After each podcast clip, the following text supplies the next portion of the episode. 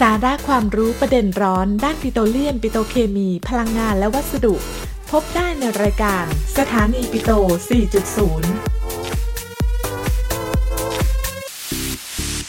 สวัสดีค่ะ ท่านผู้ฟังรายการสถานีปิโต 4.0 พบกันอีกครั้งนะคะ ทุกวันเสาร์เวลาประมาณเที่ยง ดิฉันธัญรักษ์ฉายสวัสดิ์และท่านศาสตราจารย์ดรสุวบุญจิรชันชัย กลับมาพบกับท่านผู้ฟังอีกครั้ง สวัสดีค่ะอาจารย์ สวัสดีครับอาจารย์ครับค่ะอาจารย์ครับสวัสดีครับ วันนี้เรามี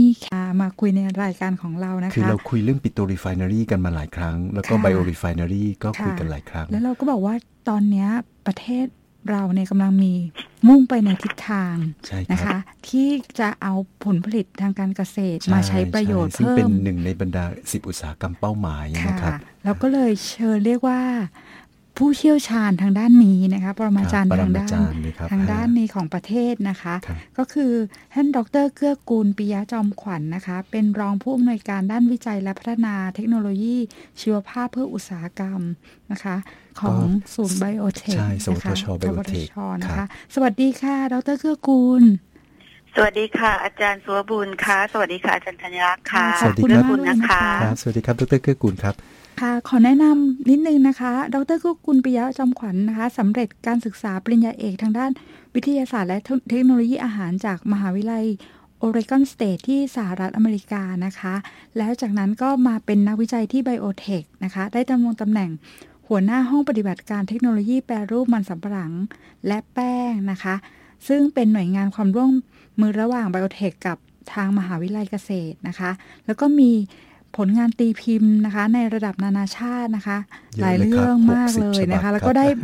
มีได้รับรางวัลผลงานวิจัยดีเด่นนะคะ ด้านเทคโนโลยีในวาระ 25 ปีของสถาบันวิจัยและพัฒนาแห่งมหาวิทยาลัยเกษตรด้วยนะครัคะบแล้วก็นอกจากนั้นแล้วก็ยังเป็นหนึ่งในปัจจุบันท่านก็เป็น key person นะครับค่ะของโครงการ ไบโอโพลิสค่ะนะฮะซึ่งเราก็เคยเคยกล่าวเคยแล้วเล่าในให้รายการนะฟัคะงครับว่าใช่ตอนนี้ทางรัฐบาลเรากำลังมีโครงการใช่ EECI นะคะ EECI ซึ่งครับ Biopolis ก็เป็นหนึ่งในใช่ในในโครงการโครงการนี้นั้นนะคะครับก็เลยอยากจะเชิญดรเกื้อกุลเข้ามาคุยกันสใช่บายมๆเล่าให้ในพวกเราฟังค่ะนะครับ เพราะว่าเราเองก็ไม่ค่อยจะมีข้อมูลข่าวสารอัปเดตกันอ่าไม่ค่อยมากนักนะ ต้องค่ะรบกวนดรเกื้อกูลนะครับค่ะ ก็คืออย่างที่เมื่อกี้ท่านท่านอาจารย์สูบุญได้เกริ่นแล้วนะคะ เราคุยกันแล้วอย่างวิทยาลัยเนี่ย เรามีความเชี่ยวชาญทางด้านปิโตรครับนะคะ petrorefinery แต่ว่า biorefinery เนี่ยยังเป็นเรื่องใหม่นะคะใช่ในครับประเทศ ก็เลยอในยากระดัจะบโลกด้วยนะครับค่ะครับแล้วอยากจะสอบถามว่า Bio Refinery เนี่ยเอ่อมีจะครอบคลุมเกี่ยวกับอะไรได้บ้าง ใช่ไหมครัคะบครับ Bio Refinery Bio Refinery เนี่ยมี เป็นศาสตร์เกี่ยวกับอะไรบ้างคะ ดรเกื้อกูลช่วยได้ค่ะเล่าให้ฟังนิดนึงได้ได้ไหมค่ะคะยินดีมากค่ะ ก็อย่างแรกเลยขออนุญาตขอบคุณอาจารย์ทั้งสองท่านนะคะ ที่ให้โอกาสมาพูดคุยให้เอ่อเพื่อนๆ ในแวดวงของปิโตรเคมฟัง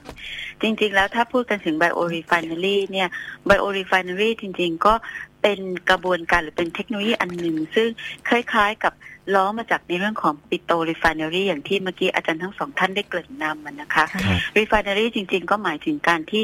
แยกหรือ refine หรือทำเอาองค์ประกอบออกมาครับจากเดิมที่พวกเราเก่งมากเลยกับการทำ refinery ของ petrochemical ใช่จากใช่ประสบการณ์ตรงนั้นเนี่ยเราก็ได้ประโยชน์มากมาย ไม่ว่าจะเรื่องของพลังงานเรื่องของพลาสติกครัต่อบมาวิทยาศาสตร์ก้าวหน้ามากขึ้น เทคโนโลยีมากขึ้น ก็เกิดแนวความคิดในเรื่องของ bio refinery ประกอบกับสิ่งซึ่งเราเผชิญปัญหากันอยู่ในวันนี้ที่มากก็คือในเรื่องของภาวะโลกร้อนอืมถูกไหมคะใช่ครับค่ะเพราะฉะนั้นก็เป็นการขยับ ในเรื่องของเทคโนโลยีจากเดิมที่เป็นในเรื่องของปิโตร refinery เข้ามาสู่ยุคที่เราเรียกกันว่าไบโอ refinery ถ้าจะพูดให้ง่าย ๆ และเห็นภาพ ก็คล้าย ๆ กับว่าเรามีไบโอก็คือสิ่งที่เป็นชีวะชีวมวลทั้งหลายครับต้นไม้ผลผลิตทางการเกษตรครับถ้าเราเอาเทคโนโลยี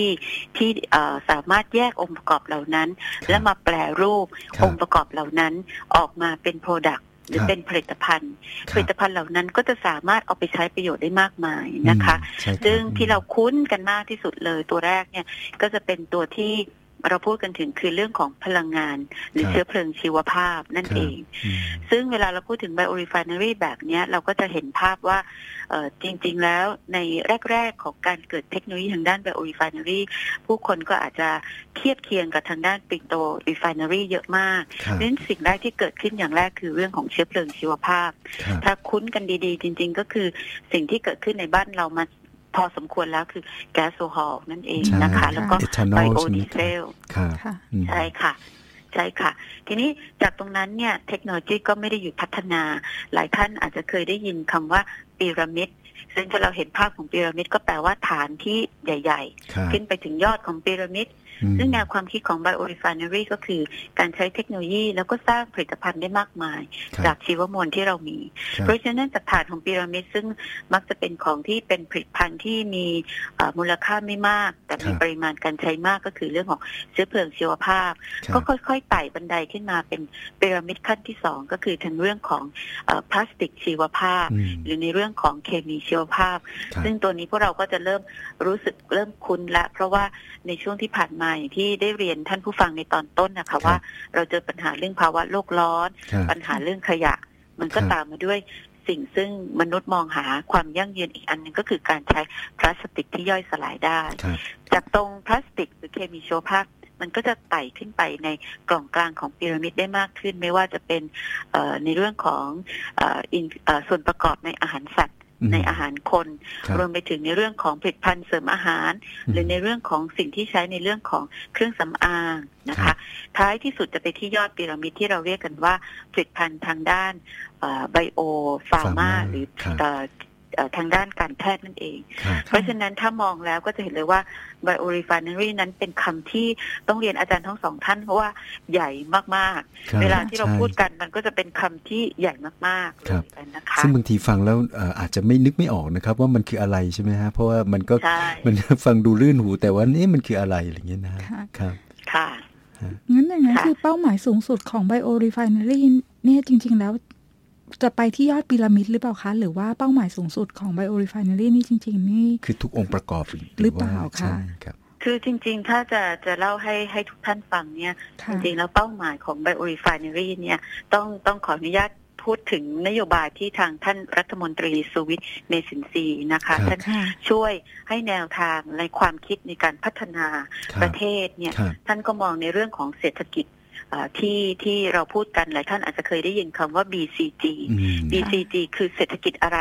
ครับอ่าขออนุญาตใช้เวลาเล่าให้ท่านผู้ฟังฟังสักดีนิดเลหยนึ่งครับนะคะว่าดีเลยครับ BCG เนี่ยถ้า B ตัวแรกก็ย่อมาจากคำว่า Bio Economy คือเศรษฐกิจชีวภาพครับ C ตัวที่สองก็คือ Circular Economy หรือเศรษฐกิจหมุนเวียนครับส่วน G ตัวที่สามก็คือ Green Economy คือเศรษฐกิจสีเขียวค่ะซึ่ง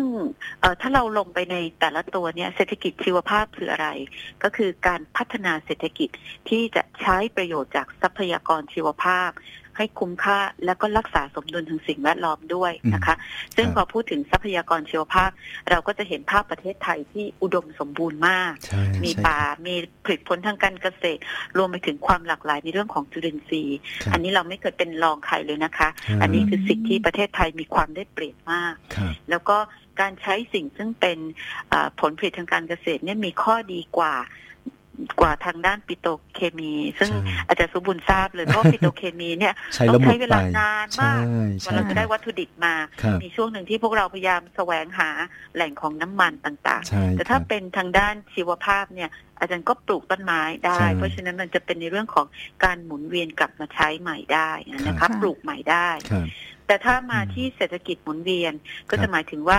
เอ่อเราพยายามวางแผนให้ใช้ทรัพยากรเนี่ย ให้ได้ทั้งหมดแล้วกลับมาคืนสู่สภาพเดิมหรือหนักมากลับมาใช้ใหม่มอันนี้ก็จะเป็นวิธีหนึ่งที่จะทำให้ไปสู่ความยั่งยืน แล้วก็ในเรื่องของสิ่งแวดล้อมครับมาตัวสุดท้ายที่เมื่อกี้เราคุยกันก็คือเศรษฐกิจสีเขียวครับอาจารย์ก็จะเห็นว่าเศรษฐกิจสีเขียวคือเป้าหมาย ที่สำคัญอีกอันหนึ่งคือ สมดุลทั้งด้านเศรษฐกิจสังคมสิ่งแวดล้อม อธิบายซะยาวเลยค่ะอาจารย์จะตอบคำถามอาจารย์ว่าเป้าหมายจริงๆคืออยากได้ทั้งเศรษฐกิจ สังคมและสิ่งแวดล้อมอืมเพราะฉะนั้นถ้าเราทำไบโอรีไฟนารีได้ดีคำตอบนั้นจริง ๆ ถามว่ายอดพีระมิดสำคัญไหมสำคัญ แต่ถามว่าพลังงานสำคัญไหม ไม่มีใครในปัจจุบันปฏิเสธได้ว่าไม่ต้องการพลังงานใช่เพราะฉะนั้นแท้ที่จริงแล้ว ทุกองค์ประกอบของ appli- เอ่อการใช้ประโยชน์ของผลิตภัณฑ์ที่ได้จาก biorefinery นั้น เรียกว่าสำคัญหมด และเป้าหมายที่แท้จริงคือความยั่งยืนในอืมมิติทุกมิติทั้งเศรษฐกิจสังคมและที่สำคัญคือสิ่งแวดล้อมอะค่ะโอ้ชัดเจนมากเลยครับค่ะทำให้นึกถึงว่าอาจารย์ครับในกรณีในลักษณะการทำเป็นยอดพีระมิดแบบนี้เนี่ยมันเป็นมันเป็นแนวคิดเอ่อทั่วไปหรือเป็นแนวคิดพิเศษของประเทศไทยครับจริงๆ เป็นแนวคิดที่สากลก็ก็ทราบกันนะนะอ๋คะอเพียงครับแต่ว่าความสามารถที่มีความได้เปรียบอย่างที่เรียนอาจารย์นะคะว่าอืมความได้เปรียบที่เรามีในเรื่องของเออผลิตผลทางการเกษตร มีเรื่องครัสบภาวะแวดล้อมที่ทำให้เรา สามารถผลิตพืชผลได้อย่างอย่างที่ที่เอิ่มพึ่งพาตัวเองได้ อันนี้อืมคือสิ่งซึ่งสำคัญ เพราะฉะนั้นถามว่าเป้าหมายแต่ละตัวอย่างที่เรียนอาจารย์น่ะครับสำคัญหมดอืมพลังงานแม้จะเป็นฐานของพีระมิดแต่เป็นฐานของความมั่นคงทางพลังงาน ซึ่งปฏิเสธไม่ได้ว่า เมื่อไหร่ที่น้ำมันแพงค่าครองชีพเราก็แพงไปด้วยถูกใช่ไหมคะใช่ครับค่ะยอดพีระมิดแม้จะมี value ที่สูงมีมูลค่ามาก แต่จริง ๆ ช่วงโควิด เราก็แสวงหายาและวัคซีน เพราะฉะนั้นถ้าถามว่าอะไรสำคัญจริง ๆแล้วทุกตัวสำคัญหมดสำคัญหมดเพียงแต่ว่าอืมในยะเชิงของเทคโนโลยีและการผลิตเอ่อส่วนใหญ่แล้วมันก็เป็นไปตามเอ่อความต้องการของการใช้งานของผู้บริโภคนั่นเองอะค่ะครับ ทีนี้เรามีประเทศไหนไหมครับ ที่คล้าย ๆ เหมือนกับเป็นต้นแบบของเราหรือว่าเอ่อชวนให้เราดูว่านี่คือเออทางหนึ่งในการที่จะถอดบทเรียนนำไปสู่ความสำเร็จของประเทศไทยอะครับ จริงๆ ถ้าพูดถึงในเรื่องของการพัฒนาเทคโนโลยีทางด้านเนี้ยค่ะครับต้องยอมรับว่าประเทศทางยุโรปค่อนข้างพัฒนาเยอะมากนะคะอืมแล้วก็ถ้าหลายท่านที่ติดตามข่าวในเรื่องของ bio economy เนี่ยก็ต้องปฏิเสธไม่ได้ว่าเอ่อทางเยอรมันนี่ก็จะเป็นผู้นำมอันหนึ่งเลยที่พยายามจัดในเรื่องของเอ่อ bio economy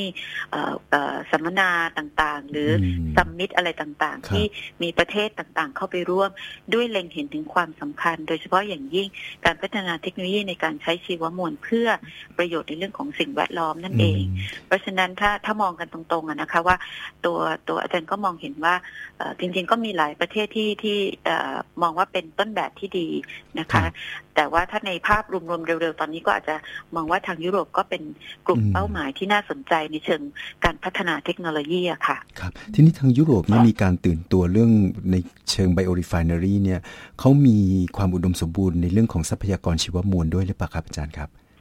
จริงๆเขาก็มีนะคะเพียงแต่ว่าอืมทรัพยากรเอ่อชีวมวลที่มีอาจจะแตกต่างจากเราอืมนะคะ แล้วก็เอ่อจริง ๆ แล้ววัตถุดิบต่างๆ ก็อาจจะไม่เหมือน แต่ต้องยอมรับว่าถ้าพูดถึงชีวมวลและภาคเกษตรกรรมเนี่ยเอ่อความอุดมสมบูรณ์เรามีมากกว่าอยู่แล้ว อันนี้เป็นค่ะเรื่องที่แน่นอนอะนะคะ แต่ว่า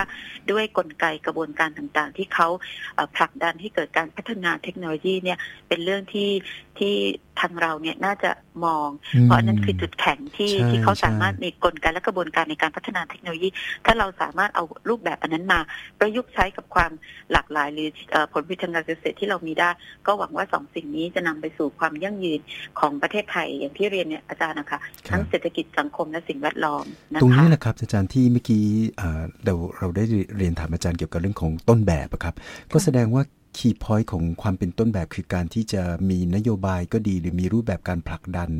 ให้สิ่งเหล่านี้มันต้องเกิดขึ้นมาใช่ไหมครับค่ะ ใช่ค่ะ จริงใช่เลยค่ะอาจารย์ เพราะว่าจริง ๆ แล้วเอ่อเวลาเราพูดถึงเทคโนโลยีเนี่ยเอ่อจริง ๆ บางครั้งถ้าจะมองให้ไปถึงเอ่อจุดที่เกิดการเอ่อผลิตในเชิงพาณิชย์ได้นั้น ต้องมีองค์ประกอบพอสมควรอืมซึ่งอาจารย์สุบุญคงมีประสบการณ์เยอะมากในการพยายามพัฒนางานวิจัยสู่มือผู้ใช้ใช่ซึ่งใช่บางทีเนี่ยผู้ใช้ต้องการเอ่อคล้ายๆกับ ข้อมูลที่ที่ที่เหมาะสมที่จะหยิบไปใช้งานต่อได้ครับซึ่งสิ่งเหล่านี้คือสิ่งที่เอ่อเมื่อกี้ที่อาจารย์ได้ช่วยกรุณาเกริ่นนำเรื่อง EECI ครับก็คือเป็นที่มาของแนวความคิดว่าจริง ๆ แล้วทำยังไงประเทศถึงจะเดินไปข้างหน้าได้อืมนั่นสิทั้งๆครับที่เรามีฐานงานวิจัยมากมายครับนักวิจัยก็ไม่ได้มีฝีมือด้อย แต่ใช่จริงๆแล้ว เราต้องเข้าใจว่ากระบวนการจะพัฒนาเทคโนโลยีนั้น การทำงานแค่ในระดับห้องปฏิบัติการอาจจะไม่ตอบโจทย์ใช่เพราะฉะนั้นจริง ๆ แล้วสิ่งที่ทางยุโรปทำเยอะมาก คือการทำในเรื่องของโรงงานต้นแบบอืมเพื่อพัฒนาเทคโนโลยีสร้าง ข้อมูลที่ภาคเอกชนจะหยิบไปต่อยอดได้ครับและมีความเสี่ยงลดลง อันนั้นคือ key เลยค่ะ ซึ่งอ๋อถ้าอาจารย์เข้าไปดูในข้อมูลของประเทศยุโรปเนี่ยเขาจะมี Open เอ่อเอ่อ access ของ pilot facility เยอะมากโอ้เหรอครับซึ่งอันนี้เองเขาพยายามทำเป็น network ด้วยนะคะอืม network หมายความว่าเอ่อเบลเยียมก็ดีเอ่อยุโรปเอ่อเยอรมันก็ดีอังกฤษก็ดีเอ่อฟินแลนด์ก็ดีเอ่อ ฝรั่งเศสก็ดีเนี่ยต่างคนต่างมี แต่เขาจะพยายามมี network แล้วให้แต่ละที่เนี่ยมีเครื่องมือที่ไม่ซ้ำกันโอ้เหรอครับอืมเพราะฉะนั้นวิธีแบบนี้ก็จะทำให้เกิดการพัฒนาเทคโนโลยีด้วยต้นทุนที่ที่ถูกกว่า เพราะแต่ละคนก็สามารถแชร์ตัวนี้ได้ครับซึ่งอันนี้ก็เป็นรูปแบบอันหนึ่งที่เรากำลังไปถอดบทเรียนแล้วเอามาประยุกต์ใช้เหมือนกันแสดงว่าแล้วสิ่งเขาเหล่าก็นี้มีจะกระบเกิวดนการครับต่างๆ ที่จะช่วยให้งานวิจัยที่ภาคการศึกษาเดินเข้ามาแล้วเอาไปใช้งานต่อได้อะอ๋อค่ะอืม คือแสดงว่าสิ่งเหล่านี้จะเกิดขึ้นที่ EECI ใช่ไหมครับ ใช่ค่ะอืมใช่ค่ะ แล้วในโครเป็งนการเป็นครัสิ่งบที่เรากำลังพยายามผลักดันมาก ๆ ค่ะอาจารย์อาจารย์ต้องมาช่วยด้วยกันนะคะ ยินดีครับยินดีก็คคือรับอันนี้เป็นเป็นส่วนที่เริ่มเริ่มดำเนินการไปบ้างแล้วใช่ไหมคะของเออ EECI จริงจริง ๆ ต้องเรียนอาจารย์ว่าตอนนี้เราเริ่มดำเนินการมาได้สักประมาณเอ่อเอ่อ สองสองสองปีแล้วนะคะอืมแผนตอนนี้ก็คือเราได้รับการอนุมัติจากอ่าภาครัฐ ให้ทำโรงงานต้นแบบ ซึ่งก็จะเป็นโรงงานต้นแบบที่ครอบคลุมในเรื่องของการใช้เทคโนโลยีทางด้านเทคโนโลยีชีวภาพครับนะคะก็คือการใช้เชื้อจุลินทรีย์ในการหมักหรือการเปลี่ยนเอ่อ วัตถุดิบทางการเกษตรไปเป็นผลิตภัณฑ์ต่างครับๆแล้วก็มีการใช้กระบวนการทางเคมีสีเขียว พูดง่าย ๆ ก็คือกระบวนการทางเคมีที่ไม่รุนแรงไม่ใช้ครับเอ่อสารเคมีที่เป็นอันตรายมากเกินไปใช่นะใช่คะแล้วก็รับมีกระบวนการในการเก็บเกี่ยวผลิตภัณฑ์ที่ได้ จากกระบวนการหมักเนี่ยออกมาอืมซึ่งตรงนี้เนี่ยเราดำเนินการแล้วก็คาดว่าโรงงานต้นแบบจะใช้เวลาก่อสร้างอีกประมาณ 2 ปีนะคะ แล้วก็อ๋อหวังไว้ว่าจะเป็นคล้ายๆเอ่อเบ็ดเสร็จคือมาถึงทำได้ แล้วก็เห็นตัวต้นแบบผลิตภัณฑ์ ได้ข้อมูลในระดับสเกลอัพคือขยายกำลังการผลิตที่ในระดับที่เหมาะสม ให้เอกชนนำข้อมูลนั้นไปต่อยอดในการทำเอ่อกระบวนการผลิตในระดับอุตสาหกรรมต่อไปอะค่ะ อืมครับ ตรงนี้อยากจะเรียนถามอาจารย์นิดนึงอะครับ คือในส่วนของทางฝั่งนักเคมีอย่างพวกเราเนี่ยนะครับ เราก็จะเอ่อเห็น biorefinery ในเชิงของการใช้เอ่อเรียกว่าใช้ catalyst ในการที่จะ crack พวกเอ่อเอ่อ biomass ให้กลายเป็นโมเลกุลเอ่อ biochemical ต่างๆ ซึ่งก็ค่ะคู่ขนานไปกับเอ่อการกระบวนการ fermentation หรือการใช้เชื้อจุลินทรีย์ ในส่วนของค่ะ EECI เนี่ยที่อาจารย์พูดถึงโรงงานต้นแบบเนี่ยครับ ก็จะมีโรงงานต้นแบบใน ในในในในรูปแบบของเป็นปฏิกิริยาเคมีเช่นเดียวกันด้วยด้วยใช่ไหมครับ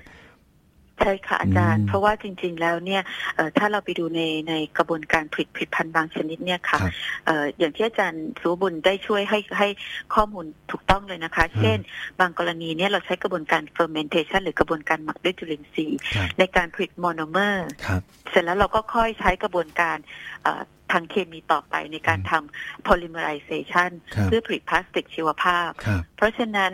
ในความเป็นจริงแล้ว biorefinery จึงเป็นความท้าทายที่ต้องการอืมการทำงานร่วมกันใช่บูรระณาหว่างการทางนะภาคใช่เลยค่ะอืมอาจารย์ ระหว่างคนที่เป็นไบโอ ที่อาจจะเข้าใจคนทางเคมีไม่มาก คนทางเคมีก็ไม่เข้าใจที่ไบอาจโอจะไม่ค่อยเข้าใจคนทางเชื้อมากอะไรอย่างเงี้ยค่ะใช่อาครัจาบรย์แล้วอืมแล้วก็ต้องมา อยู่ด้วยกันในโรงงานต้นแบบนั้น แล้วช่วยกรุณาอืมเข้าใจด้วยกัน แล้วก็พัฒทำานนางขด้อวยงออกกันมาด้วยกันแบบนั้นเลยค่ะอาจารย์แต่ฟังแล้วตื่นเต้นใช่มากเลยนะค่ะครับแปลว่าที่นี่จะรวมทุกทุกทุกทุกแขนงเลยใช่ไหมคะ ทั้งทางไบโอ และก็ทางเคมิสตรีครับน่าสนใจมากมากๆจริงๆเรียกว่าน่ตื่นเรียกว่าต้นสมชื่อเลยนะครับ biochemicals เนี่ยครับ มีทั้ง biochemist แล้วก็ใช่ chemist ค่ะค่ะคือจริงๆด้วยด้วยกันที่เราเอ่อพยายาม มองว่าเอ่อเรื่องแบบนี้เนี่ยเราควรทำให้เกิดประสิทธิภาพสูงสุด แล้วก็เป็นประโยชน์กับทุก ๆ ภาคส่วน เพราะฉะนั้นการตัดสินใจทำเรื่องนี้เนี่ยต้องขออนุญาตเรียนว่าเป็นเรื่องโครงสร้างพื้นฐานของประเทศนะคะจริงเลยครับเอ่อใช่ไม่ไม่ได้เป็นของของใครคนใดคนหนึ่งแล้วก็จริง ๆ แล้วเอ่อจริง ๆ เราพูดว่าเอ่อโรงงานต้นแบบตอนที่เราออกแบบตรงนี้เนี่ยมันมีคำ keyword หลายคำมากเลยค่ะ ที่เราทำการบ้านแล้วก็สอบถามว่าอยากได้อะไรจากเอ่อ ภาคอุตสาหกรรมอืมอืม keyword อันแรกก็คืออยากได้เอ่ออย่างที่เรียนอาจารย์นะคะเอ่อการรวมกันระหว่างคน bio กับคนเคมี รวมไปถึงเอ่อกระบวนการปลายน้ำหรือที่เราเรียกกันว่า downstream process ที่จะต้องพยายามจับมือกัน แล้วก็ไปให้สุดทางอืเห็นมเอ่อ ผลิตภัณฑ์ต้นแบบออกมาให้ได้ครับเราต้องคิดในเรื่องของเอ่อ multi purpose หมายความว่าโรงงานต้นแบบเนี้ยไม่ได้ถูกออกแบบมาเพื่อใช้หนึ่งวัตถุดิบอืมและผลิตหนึ่งผลิตภัณฑ์ เพราะฉะนั้นเป็นความท้าทายของนักวิชาการ แล้วก็เอ่อทุกๆท่านที่ที่ช่วยกันทำงานปัจจุบันเนี้ยนะคะอืมจริงๆ หลายท่านไม่ว่าเอ่ออาจารย์สุวบุญเองก็เป็นท่านหนึ่งที่ได้ช่วยให้ ความเห็นในการทำงานเรื่องพวกนี้ด้วยเช่นเดียวกันนะคะ เพราะว่าเราอยากได้รับข้อมูล ความต้องการปัญหาในอดีต เพื่อมาใช้ในการออกแบบอันนี้เพื่อให้ตัวเนี้ยเป็นเอนจินตัวหนึ่งที่จะเข้าไปแก้ไข นะคะ ในการแก้ไขปัญหาที่เราเคยเจอในอดีตนะคะครับแต่จริง ๆ เป็นโครงการที่ถือว่าวิทยาลัยเองก็ก็ท้าทายครับ เพราะว่าเอ่อในแง่ของปิโตรเคมีก็เรียกว่ามาถึงสุด ๆ แล้ว ต่อไปเราจะค่ะ transfer เทคโนโลยีปิโตรเคมีไปสู่ไบโอเคมีทำได้อย่างไรเนี่ยพวกเราชาววิทยาลัยปิโตรเลียมก็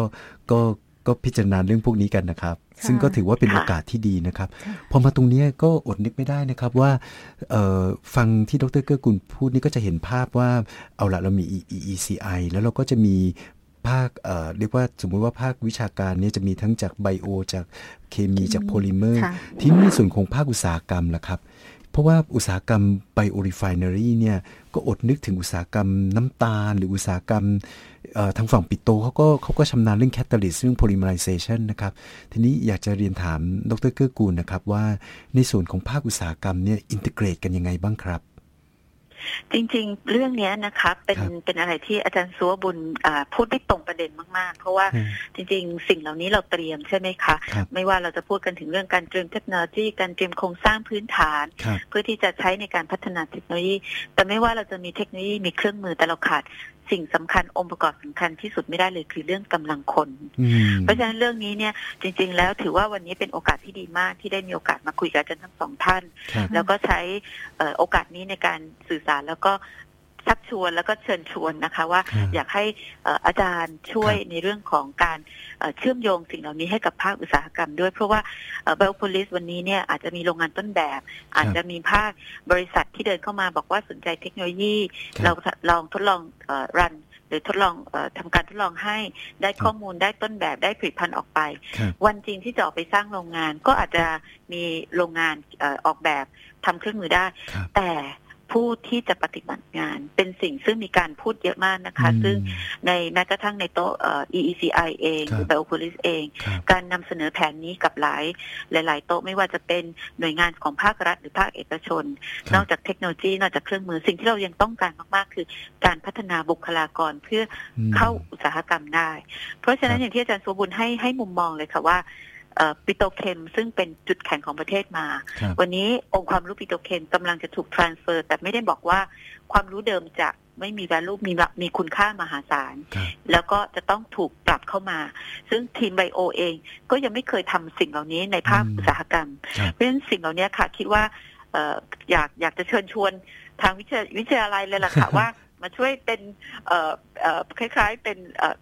อ่ออีกอีกหนึ่งหนึ่งทีมกองหนุนหรือหนึ่งมือที่จะช่วยกันผลักเรื่องนี้ได้เลยนะคะ เพราะว่าครับจำเป็นมากๆนะคะฮะจริง ๆ พวกเราถือก็ถือว่าเป็นเรียกว่าเป็นโอกาสนะครับ เพราะว่าในท่ามกลางวิกฤตเอ่อพลังงานก็ดีหรือวิกฤตเอ่อสิ่งแวดล้อมแม้กระทั่งเอ่อการขึ้นลงของราคาน้ำมันที่แล้วแต่สถานการณ์เนี่ยครับมันก็ส่งผลให้เราต้อง คิดว่า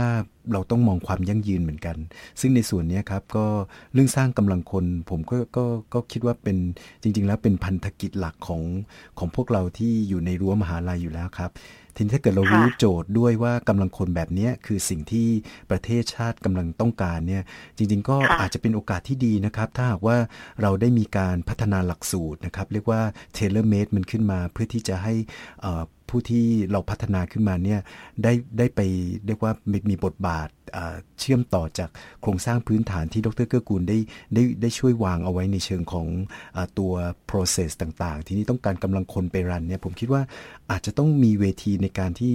ดูเรื่องหลักสูตรเรื่องอะไร แล้วก็อาจจะต้องขอความเชี่ยวชาญ หรือว่าเอ่อแชร์จากเอ่อมุมมองของธุรกิจเนี่ยครับเพื่อที่จะสร้างกำลังคนค่ะนะฮะ ค่ะครับเห็นด้วยเลยค่ะอาจารย์แล้วก็แล้วก็เอ่อต้องเรียกว่าอยากอยากขอขอขอความช่วยเหลือจากวิทยาลัยเลย เพราะว่าจริง ๆ เรื่องนี้เนี่ยเชื่อว่ามหาวิทยาลัยเนี่ยจะเป็นคีย์หลักเลยล่ะค่ะที่ครับที่จะช่วยให้เอ่อเกิดการพัฒนา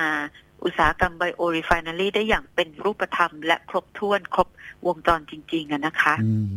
อืมโอ้วันนี้ได้ความรู้เยอะมากเลยนะครับ ก็เวลาก็ใกล้หมดแล้ว ค่ะ แต่อยากอยากทราบอีกอย่างหนึ่งว่าประมาณทาง EECI หรือ Biopolis เนี่ยมีการประมาณการไว้ไหมคะ ว่าการจ้างงานนี่จะประมาณประมาณสักเท่าไหร่ในจะสเกลใช่ไหมสเกลอะไรประมาณนี้ค่ะเพราะว่างานเพราะตอนนี้คือ เวลาเรามีสัมภาษณ์นี่สินะคะบางทีเขาก็กลัวว่าเขาจะไม่มีงานทำแต่ถ้าเรามีการมาเปิด เปิดหลักสูตรทางด้านนี้ อาจจะทำให้เขารู้สึกว่าสเกลว่าจะใช่ใช่ค่ะ เลยไม่ทราบว่าทางดรเกื้อกูลพอจะนั่นไหมคะว่าทางผู้บริษัทหรืออะไรอย่างเงี้ยค่ะเขาเขาอาจจะมี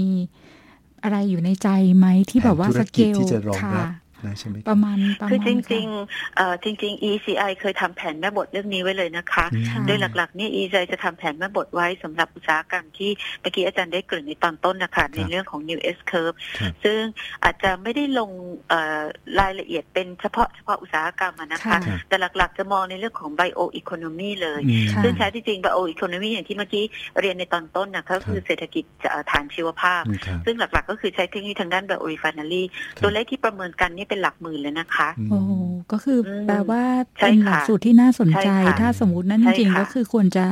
มาทางด้านนี้ครับใช่ค่ะ